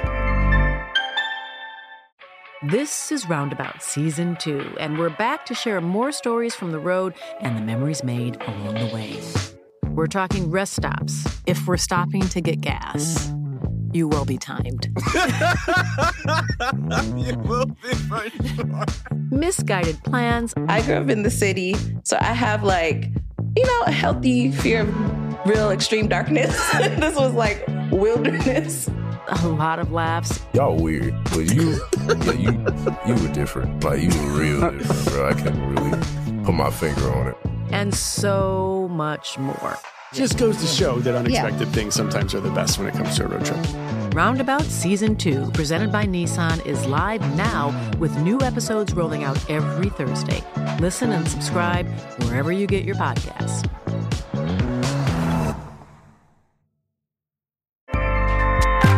ACAST helps creators launch, grow, and monetize their podcasts everywhere. ACAST.com.